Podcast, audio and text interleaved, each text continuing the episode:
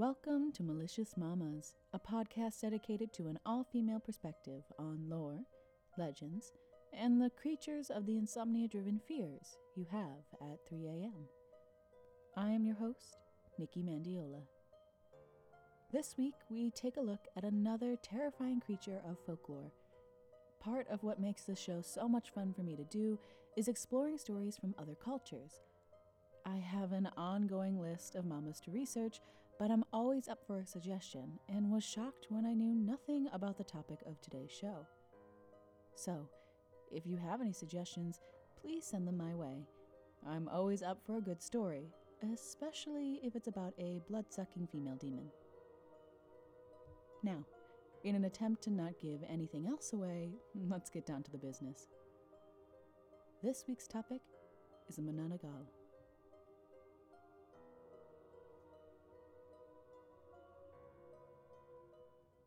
Originating in the Philippines, this creature is most popular in the Visayan region, especially in the western provinces of Capiz, Iloilo, and Antique.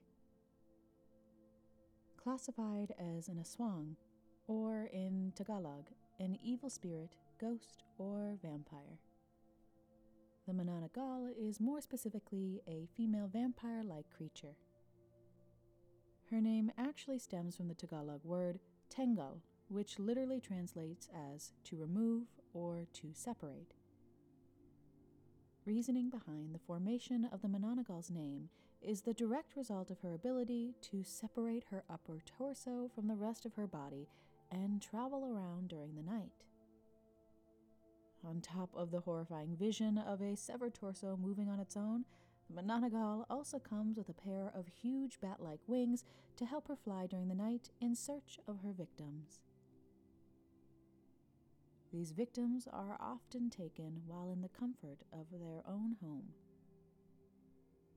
Like most female creatures, the Manananggal spends the daylight hours in the form of a woman, but by midnight she takes her true form.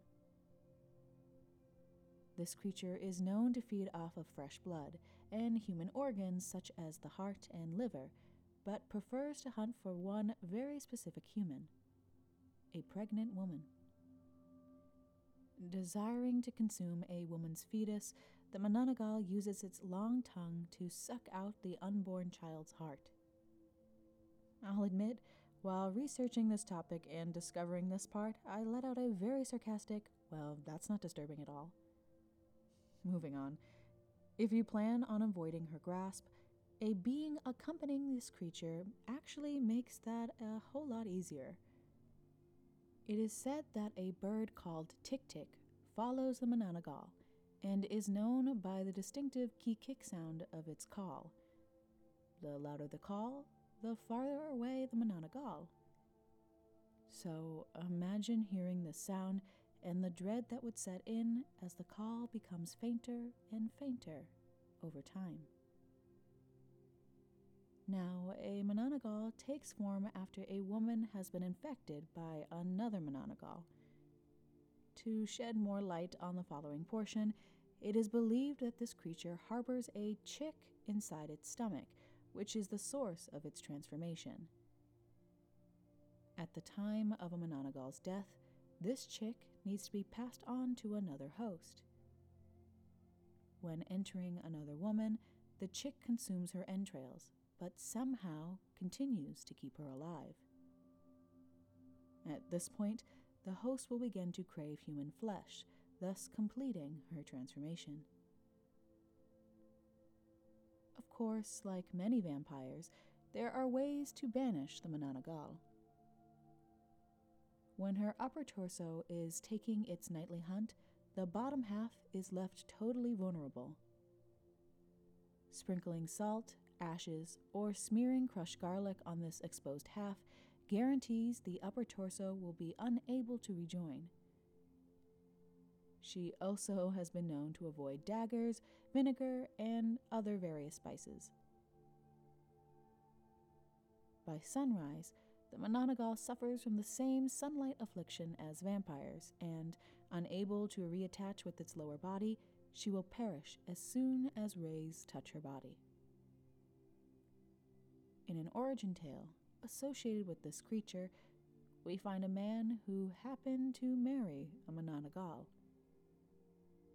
Soon after their union, the man became suspicious of his wife because of her tendency to leave the house at midnight only to return before sunrise. He followed her one evening and had his suspicions confirmed as he watched her transform as well as kill a human and suck its blood. The man managed to destroy her lower body, thus making it impossible for her upper half to return, and ridding himself of this horrifying creature. In a more modern tale, a woman by the name of Martina, living in Manila in 1992, reported a sighting of a Manananggal. She described the creature as a naked, half bodied being with long hair and nails, as well as sharp teeth.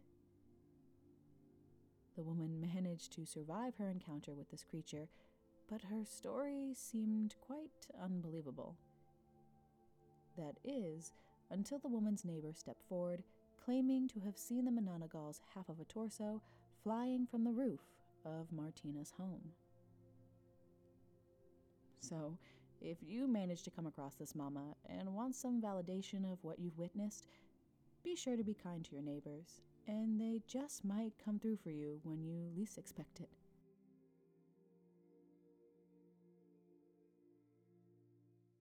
On that note, let's conclude this episode. If you have any suggestions on mamas you'd like me to cover or a spooky tale to share, please send an email to maliciousmamas at gmail.com. If you're looking for more mamas in your life, follow Malicious Mamas on both Instagram and Twitter.